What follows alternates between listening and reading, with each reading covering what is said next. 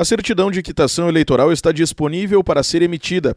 Conforme informa o Tribunal Superior Eleitoral, a obtenção deste documento pode ser feita via internet, no site do TSE, ou no dos Tribunais Regionais Eleitoral, ou no aplicativo e-Título. No período compreendido de 3 a 9 de outubro, foi suspensa a geração da quitação eleitoral por causa da realização do primeiro turno das eleições gerais deste ano de 2022. O mesmo vai acontecer durante o período do segundo turno, entre 31 de outubro e 7 de novembro.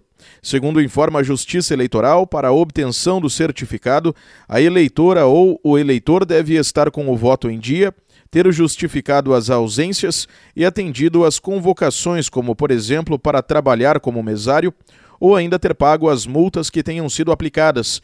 Sem a certidão de quitação eleitoral, o eleitor pode ficar impedido de se inscrever em concurso público e ser investido ou tomar posse em cargo público, receber vencimentos, remuneração, salário ou proventos de função ou emprego público, entre outras vedações.